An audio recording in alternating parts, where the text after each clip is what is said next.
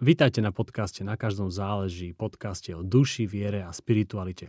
Dnes sa rozprávame s Jurajom Jordánom Dovalom, českým duchovným slovenského pôvodu, vyštudovaným pravoslávnym teológom, biskupom Brňanskej diecézy, cirkvi Československej husickej. Juraj, ďakujem, že si prijal pozvanie do nášho podcastu. Ahoj Gabriel, ďakujem aj ja. Tak ja sa tiež predstavím, ja som Gabriel. to vždy zabudnem.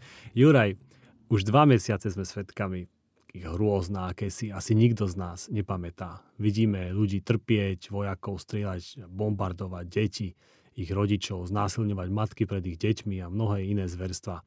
Ako sa ty s realitou týchto hrôz vysporiadávaš osobne, ale aj tak duchovne a duševne? Je, je to veľká tragédia. E, ktorá sa udiala v Európe v 21. storočí. Nikto z nás by si nepomyslel, že niečo také je možné. A snažím sa s tým vysporiadavať e,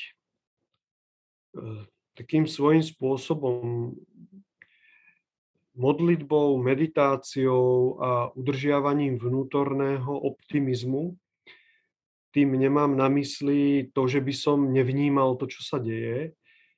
Samozrejme, že to vnímam, prežívam to veľmi intenzívne, ale zároveň si držím takú hranicu, kde cítim, že by ma to valcovalo a zasahovalo moju dušu tým spôsobom, že by sa prepadala do určitých úzkostí, strachov a k ničomu dobrému by to neviedlo. Takže pre mňa osobne púštni otcovia, oni mali takú, takú zásadu, alebo vnímali, že zdravá spiritualita je prepojená s cnosťou hilaritas. Hilaritas ako vnútorná radosť z latinského, je to vlastne aj v angličtine, že radosť, veselosť, hilarity. A, a oni to vnímali tak, že keď nejaký ich brat sa prepadal do veľkej mm, depresie, do opustenia, do vnútorných úzkostí a strachov, tak hovorili, stratil cnosť hilaritas. Stratil svetlo, ktoré ho viedlo, vnútornú radosť, vnútornú veselosť duše, takže sa zišli, snažili sa ho povzbudiť, viedli s ním rozhovory, modlili sa za ňo, boli mu oporou, aby opäť našiel správny smer, pretože prílišná úzkostnosť a prepadnutie sa do smútku ehm, zhasí na svetlo našej duše. A toto, toto vnímam veľmi intenzívne. Je to vec, ktorá napriek tomu, že sa dejú strašné veci, tak tým, že my sa príjmeme tú hru strachu, ktorú Putin a ľudia okolo neho vyvíjajú, tak by sme vlastne pristúpili na ich hru. Čím viac budeme v obavách, v úzkostiach, tak tým viac má, má nad nami vplyv ten človek, ktorý nám ten strach naženie. Veľmi ma ešte posledná vec k tomu, som si spomenul teraz, keď som čítal kedysi Solženicinové Gulagy, tu, ten jeho román, tak tam bola, tam on opisoval, ako niektorí tí väzni boli tak morálne silní, že sa dokázali svojim dozorcom a tyranom do očí smiať. Že aj keď vedeli, že, ich, že, že hrozí smrť, aj keď vedeli, že za to prídu nejaké tresty alebo že ich za to popravia, tak oni chceli umrieť hrdo. Chceli umrieť e, nepokorení a e, tým, že dokázali sa aj zasmiať, tak dávali najavo svoju obrovskú morálnu silu a vnútornú silu. Hm. Teraz sa mi natiská opýtať sa teda, a, tak znova, zaraz je to nekonečná téma, kde naberiaš tú vnútornú silu, alebo kde by mal človek naberať tú vnútornú silu, čo má byť tou radosťou. Ale ešte predtým uh, som mal pocit sa opýtať, veď presne, ako si hovorí empatia, na druhej strane zachovávať si nejakú vnútornú radosť. A u mňa osobne sa priznám, je práve toto ten problém, uh, zachovávať alebo nachádzať ten správny balans medzi tou empatiou, lebo cítim, ja skôr ako strach cítim smútok, čiže medzi tou empatiou a tou vnútornou radosťou alebo zachovávaním si aj vnútorného svetla. A hľadanie toho balansu je pre mňa ťažké. Ako je to u teba? Tiež to samozrejme nie je jednoduché, ale snažím sa každý deň od prvých dní aj tej vojny eh, nepodlahnúť tomu tlaku, ktorý je. Pretože skutočne to vnímam ako veľkú psychologickú hru. Keď chce nad nami nejaký tyrán získať moc, tak nám naženie strach. Strachom sa stávame bábkou v jeho rukách, alebo má nás v hrsti. Sme jeho otrokmi a tak na, napriek všetkému, čo sa deje, napriek tomu, čo sa ešte môže stať, snažím sa jednoducho upierať svoju mysel k Bohu, k meditácii, ku kontemplatívnej modlitbe vnútornej, tak ako som zvyknutý dlhé roky. A je to pre mňa to pevný bod, oáza, ktorá nikdy nesklame. Takže balans hľadať tak, aby sme neboli chladní a, a nejaký proste e, ignorovali to, čo sa deje, to by sa z nás stávali chladné stroje, ktoré nevnímajú utrpenie, nerozvi- to, to, by, to by bolo nekresťanské, pretože milosrdenstvo a súcit, empatia, to je nutné, ale zároveň vedieť, vnímať čo pomôže tým ľuďom viac než naša spoluúčasť s nimi a zároveň naša nádej. Naše, keď sa pozriete na prezidenta Zelenského, tak on sa vyprofiloval. Tá vojna odhalila, že on je obrovská osobnosť. Ten, ten človek od prvých dní celý čas drží morálne celý národ. Povzbudzuje ho, drží nádej, hovorí vyhráme, hovorí nesmieme sa vzdať, hovorí, sme silní, dokážeme to, nikto nás nezlomí, verím, že to bude dobré. A to, je, to, sú, to sú vlastne kresťanské axiomy, ktoré, čo, na, čo, čo keď si pretavíme akékoľvek biblické posolstvo, tak, tak, tak vnímame, že naša, náš horizont, eh, aj, aj ten ľudský, bavme sa kľudne o úplne obyčajnej ľudskej rovine, ak stratíme svetlo, tak človek je stratený. Ak prestane veriť, že sa uzdraví, tak, sa, tak lekár mu povie, no vy ste správ, v tejto chvíli ste stratili 70% svojho liečebného potenciálu. A, a to je obrovská sila. Takže vedieť sa na ňu uprieť a vedieť ju vydolovať zo svojho srdca tým, že sa otvoríme Bohu a dokážeme pustiť ducha do nás, aby, aby on mohol konať svoje dielo, aby nás mohol pozdvihnúť, lebo sami to nedokážeme. Ako sa ty v, tomto, v týchto časoch modlíš? Čo je takouto tvojou modlitbou? Viem, že sa to nedá len teraz zredukovať na jednu vetu, ale naozaj, čo je taký ten leitmotív, ten narratív tvojej modlitby v tomto celom kontexte?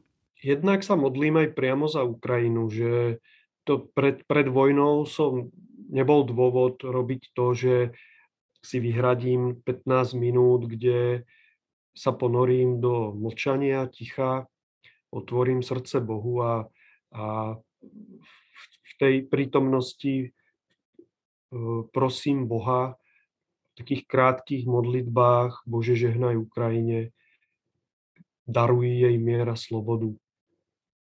Bože žehnaj všetkým ľuďom, ktorí trpia zachráni ich a daruj im slobodu a mier. A tak to je pre mňa, netreba mnoho slov, ide o to, aby atmosféra v našej duši, aby bola mysel aj srdce prepojené, pretože pri každej modlitbe je zásadná naša bdelosť a láskavosť srdca. Nemá význam sa modliť a popri tom premýšľať nad tým, že čo pôjdeme nakúpiť do obchodu a, aké povinnosti nás čakajú. To potom môžeme odriekať nejaký článok z novín a je to úplne jedno. Pretože modlitba vždy musí mať účasť našej mysle a nášho srdca. Takže toto je jedna z foriem, ktorým sa venujem, ale inak stále sa venujem kontemplatívnej modlitbe bez ohľadu na vojnu. A tá jedna z nich, čo vnímam ako podstatnú meditáciu svojho života, je meditácia vnútorného mieru a pokoja. Tá vojna, ktorá sa odohráva teraz na Ukrajine, je vonkajšia vojna. A vonkajšia, vonkajší spor, konflikt, ktorý vybublal na povrch. Ale v skutočnosti je to tak, že my, ak, ak utichnú zbranie, dosiahneme vonkajší mier. Ale vnútorný mier v našom srdci je ešte ďaleko podstatnejší, pretože ten predchádza tomu vonkajšiemu. Či bude mier alebo nebude. Keby, keby v tejto chvíli e, Vladimír Putin dokázal získať vnútorný mier a pokoj a ľudia okolo neho, tak by dal, tak by dal pokyn k zastaveniu uh, akýchkoľvek vojenských operácií. Pretože jeho vnútorný mier by nedovoloval, aby on bol strojcom nejakého vonkajšieho nepokoja a vojny. A to je to podstatné. Takže moja meditácia vnútorného pokoja, bez ohľadu na to, či je vojna alebo nie je, je zhruba takáto, že sa utíším eh, a do rytmu svojho dychu opakujem meditáciu alebo tzv. kresťanskú mantru mier všetkým. Nádych mier, všetkým výdych. A je to, je to úžasná, hlboká modlitba, žehnajúca, pretože ja prajem mier všetkým. Prajem ho všetkým ľuďom na tejto planéte, prajem ho celej prírode. Tam není povedané mier ľuďom, ale zvieratám a stromom nie. Je to mier, ktorý, ktorý je Boží, ktorý vychádza, ktorý je atribút Boží. Mier a pokoj je jeden z Božích atribútov. Keď sa Kristus po skriesení zjavoval, tak jeho prvé slova vždy boli pokoj vám. Pokoj vám. A môže to byť aj táto modlitba týchto Kristových slov, že pokoj, nádych vám, výdych. Opakujeme Kristové slova, to mier všetkým je to isté. Na každej kresťanskej bohoslužbe si hovorí kňaz, hovorí uh, pokoj, nech je s vami, alebo pokoj vám, to už je jedno kto má akú tradíciu, ale vždy je tam, vždy sú tam tie proklamácie pokoja a mieru voči spoločenstvu, oni mu odpovedajú aj s tebou alebo aj s duchom tvojim. A to, je, to vychádza samozrejme z Biblie, vychádza to z Kristových slov a z toho, že Boh ako prapodstata všetkého, okrem toho, že je láska, tak je aj väčšným mierom a pokojom.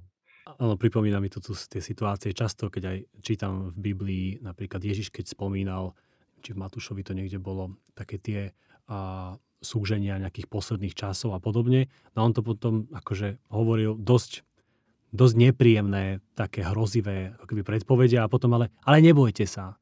Nebojte sa toho, kto môže zničiť vaše telo, dajme tomu. Bojte sa ten, čo môže zničiť vašu dušu. Čiže áno, že často, že povedal takto, ale nakoniec, ale nebojte sa. Čiže to je naozaj silné. No ale dobre, ty hovoríš o Bohu ako o dobre a láske a ja s tebou absolútne súhlasím. A túto otázku, čo sa teraz idem spýtať, ja som ju mal viac menej vysporiadanú, ale znova sa mi otvorila a je väčšiná. Mnohých, mnohých má to táto otázka. Prečo také niečo Boh dopustuje, dovoluje? Ako sa ty na novo napríklad s tým vyrovnávaš, že Boh je láska a, a pritom nezasiahne keď sa deje nejaká takáto vec na individuálnej rovine hroznej na východe? Mm, no, to, je veľká téma, ktorá sa rieši v kresťanstve od počiatku, ale pre mňa osobne ja nevnímam skutočne Boha ako, ako nejakého deduška na obláčiku, ktorý drží v rukách e, palicu a dohliada na to, čo sa na Zemi deje v zmysle že Janko urobil niečo zlé, tak ho potrestám. Vierka alebo Hanka sa modlili dneska, tak, tak ich budem mať rád a teraz usporiadam im život a cestu tak, aby sa im len darilo, aby, aby boli šťastní a nič zle ich nepostretlo. Ale zase tuto vidím, že Vladimír urobil niečo, tak ho teraz trestám, zošlem blesk, aby ho zabil. To sú také naše antropomorfné predstavy, ktoré majú samozrejme určité opodstatnenie biblické, hlavne v starom zákone, v novom zákone už nie. Keď, keď čítame, ako Boh sa prechádzal s Adamom v raji, ako spolu viedli dialógy, alebo, alebo videl, že ľudia stavajú väžu, a rozhodol sa, že, že tam zostúpia, zmetie ich jazyky alebo komunikuje s Mojžišom. Ale my musíme chápať symbol a jazyk tej doby. Tento takýto personálny, antropomorfný, ktorý nám Boha príliš polúčťuje.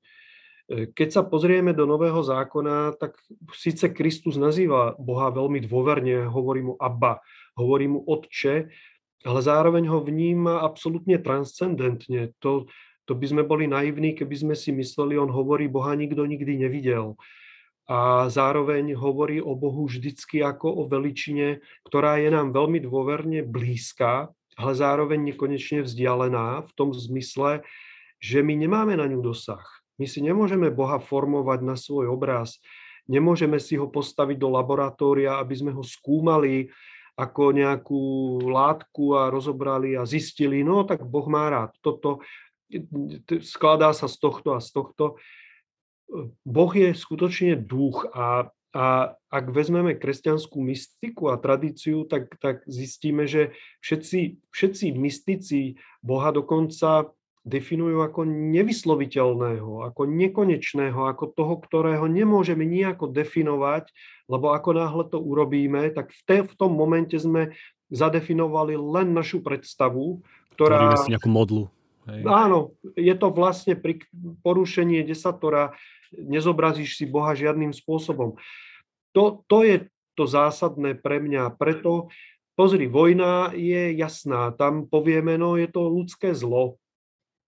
Uh, hold, ľudia okolo Putina rozpútali agresiu, sú to ľudia, ktorí v sebe nazhromaždili toľko zloby, že ju teraz vyventilovali takým spôsobom, ktorá sa práve deje pred našimi zrakmi.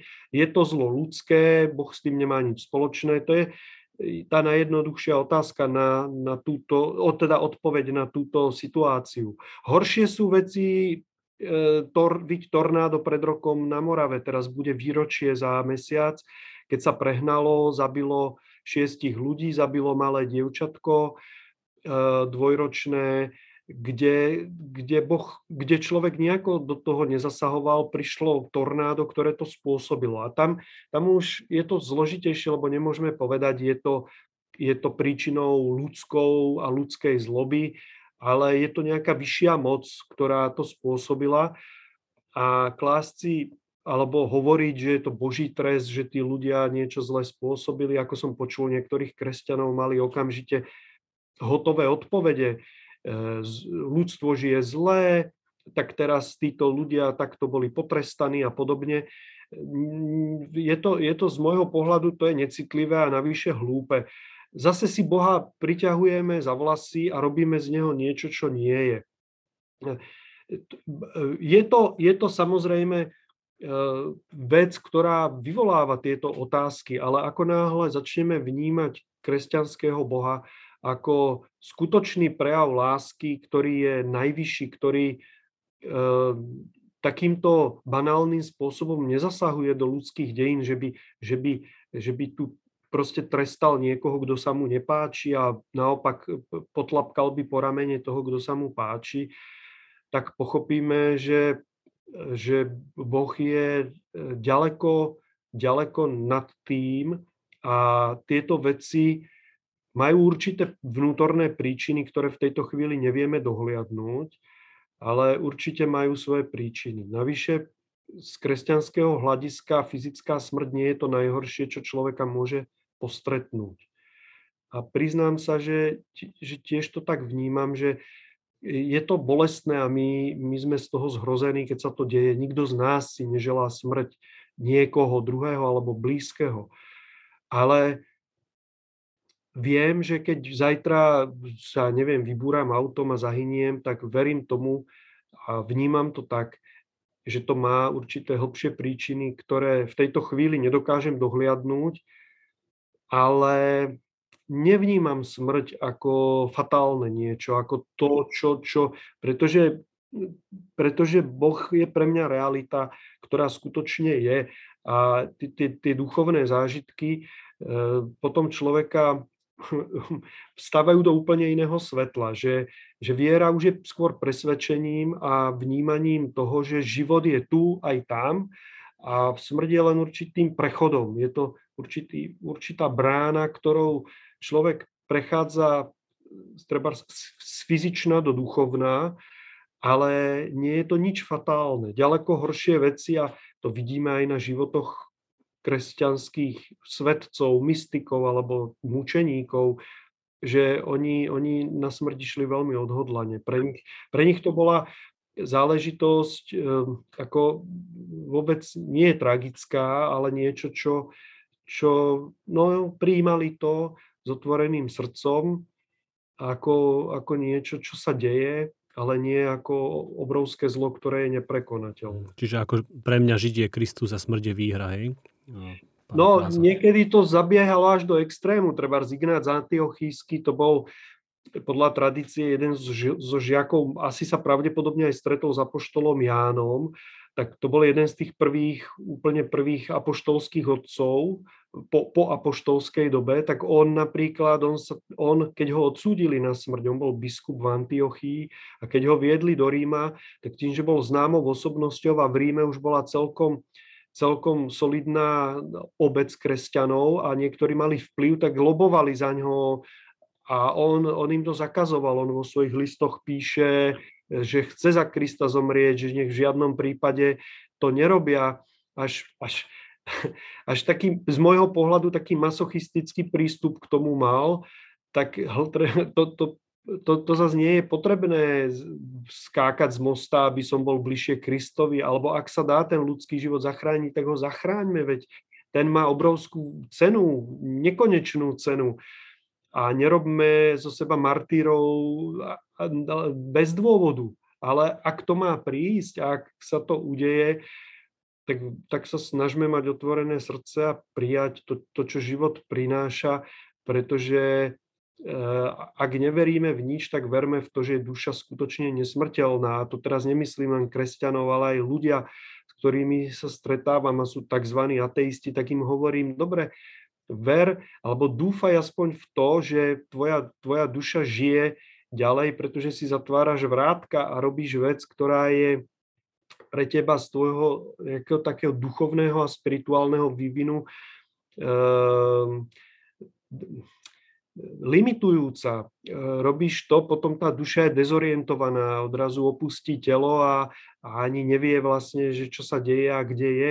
Tak keď si človek vlastne vytvára takú zapevnenú e, predstavu a zabarikádovanú, že nie je nič, je len toto a zomriem a nič, tak, tak si vytvára vlastne v tom duchovnom svete také vákuum, v ktorom odrazu tá duša trpí a vôbec nechápe, že žije ďalej, že jej, jej existencia, tá energia sa len transformovala, ale ne, nemohla zaniknúť ako taká. Hmm. Juraj, ak je čas takejto existenčnej krízy, na niečo dobrý, tak aspoň na kladenie si ťažkých otázok napríklad.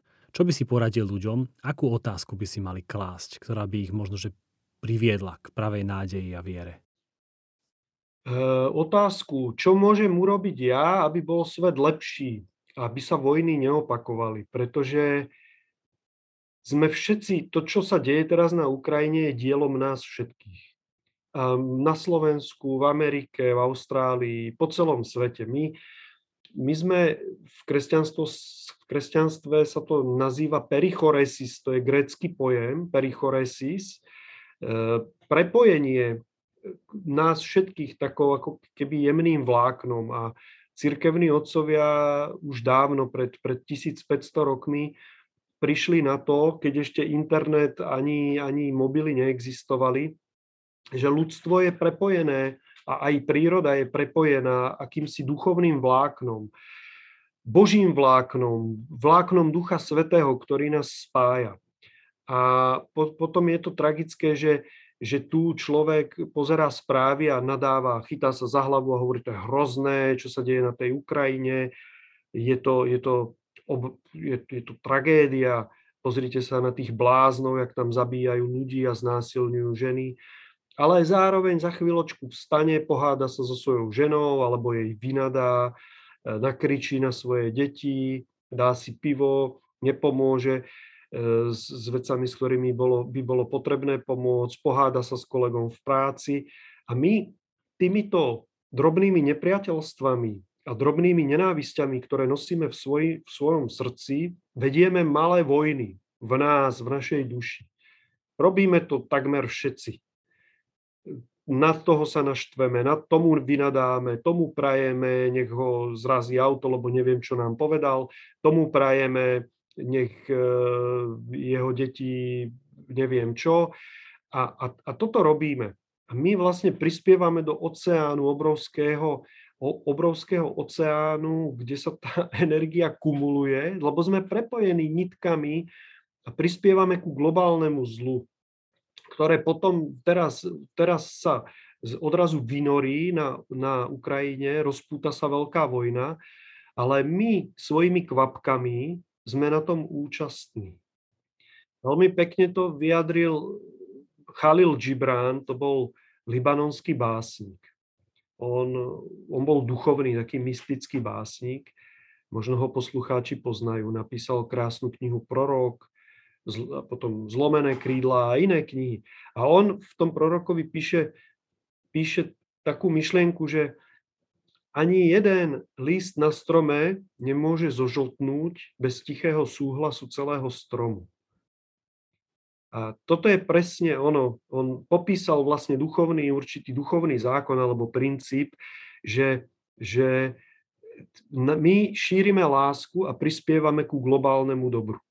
Ale ak vo svojom srdci vedieme vojnu s kýmkoľvek, ak, sme, ak živíme nenávisť a zlobu, tak prispievame ku globálnemu zlu. Nech sa deje kdekoľvek, nech sa pre, prejaví v Sýrii, nech sa prejaví v, v Rusku, na Ukrajine, kdekoľvek. Hoci si to neuvedomujeme, ale toto zase, keď vezmeme Christ, pána Ježiša a jeho výroky, tak Kristus hovorí, že počuli ste, nezabiješ, ale ja vám hovorím, už ktokoľvek sa hnevá na svojho brata a povie mu, že je blázon, tak už ten prepadá Božiemu súdu. Tu, tu Ježíš pre, presne hovorí o tom istom zákone, o ktorom teraz sa snažím zložiť to hovoriť aj ja, ale Ježiš to vyjadril veľmi jednoducho a presne a to je ono. Takže ak si máme klásť nejakú otázku, klaďme si, alebo, alebo výzvu, a nemusí to byť otázka, môže to byť nejaký naša idea a cieľ, ku ktorému sa vzťahujeme, tak robme to, že my sami budeme šíriteľmi lásky, pokoja a mieru. Že my sami tam, kde sme, e, či v Leviciach, či v Prahe, či na Václavskom námestí, alebo v Moskve, alebo kdekoľvek žijeme, tak sami buďme láskaví a dobrí na svojich blížných, buďme dobrí na kolegov v práci, šírme dobro a pokoj tam, kde sme.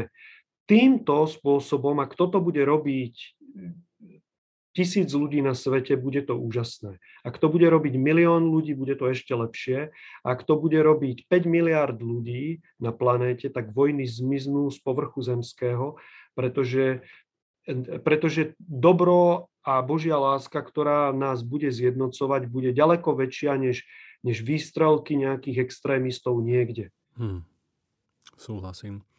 A teraz posledná otázka dosť nepripravená je, ale mňa zaujíma aj dosť je taká politická, ale trošku aj filozofická, alebo aspoň odpoveď na ňu môže byť a ty sa rozhodneš, či na ňu chceš odpovedať. Včera niekde zaznelo v médiách, a tiež som to len počul tak niekde e, z rozhlasu a budem parafrázovať, že vlastne pápež František odsudzuje samozrejme túto agresiu, no ale povedal, že vlastne na tom má nejaký podiel aj, aj dajme tomu NATO alebo Amerika alebo proste Západ v tom, že sa rozširuje a že v tom, že zbrojilo. No a teraz dnes som čítal tiež zamyslenie taká každodenné Richarda Rohra a tiež tam on napríklad hovorí, že už každé jedno zbrojenie, že už každé jedno vlastnenie ako keby také atomovej zbranie je vo svojom podstate, že zlé. A ja rozumiem, ako to títo ľudia myslia, ale ja tu ja tuto tak cítim taký troštičku rozpor, lebo a v tom zmysle, že tam bolo povedané, že, a toto Rohr hovoril, že vlastne potom celý svet je ako keby môže byť takým rukojemníkom Ameriky alebo Ruska. No a ja toto trošku to vnímam tak ináč, že, že veď ale tá prax je trošku inde, že veď keby teraz nejaký štát si povedal, že budem dobrý a budem na takýchto nejakých princípoch lásky len fungovať a zruš, zruším všetky svoje jadrové zbranie, no ale môžeme si byť istí, že ten druhý štát to neurobí. No a teda, ako keby ten určitý policajt, ktorý musí niečo vyvažovať, ako keby strati, neexistoval už a bolo by to horšie nakoniec. Ty si čo myslíš o tomto rozpore? Tiež to tak vnímam.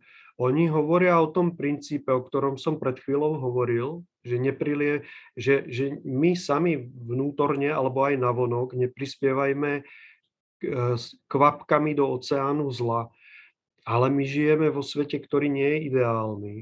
Tak buďme múdri, robme to tak, že nemôžeme úplne založiť ruky v, v bok a povedať si, e, nebudeme zbrojiť, pretože veríme v dobro. E, verme v dobro, ale zároveň buďme obozretní a múdri. Zbrojiť potrebujeme, aby sme vyvažovali princíp toho, keď by voči Hitlerovi e, ľudia sa nepostavili, tak dneska svet by vyzeral inak. A takisto voči Putinovi ale e, to už potom nech si siahajú do svedomia politici a ľudia, ktorí okolo nich stoja. Ja verím, že majú aj nejakých radcov takých filozoficky ladených, psychologicky ladených, do, alebo dokonca spirituálne, ktorí im povedia, ale my napriek tomu, že zbrojíme, tak buďme tí, ktorí tvoria primárne mier. Robme to tak, a ja si myslím, že v tomto smere si obe strany majú čo siahať do svedomia a spýtovať si ho, či na to, či Rusko. To, to, tá politika vždycky zachádza do určitých extrémov a robí veľké ramena a podobne. Čiže ideálne to nie je.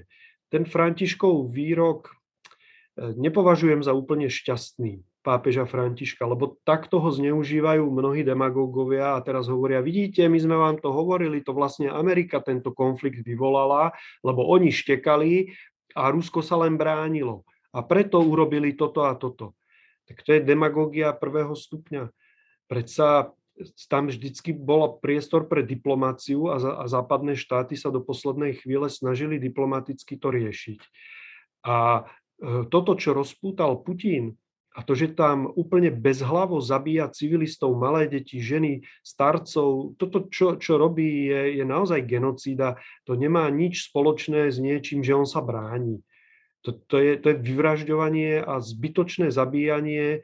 Je to strašné zlo a tak toto treba pomenovať.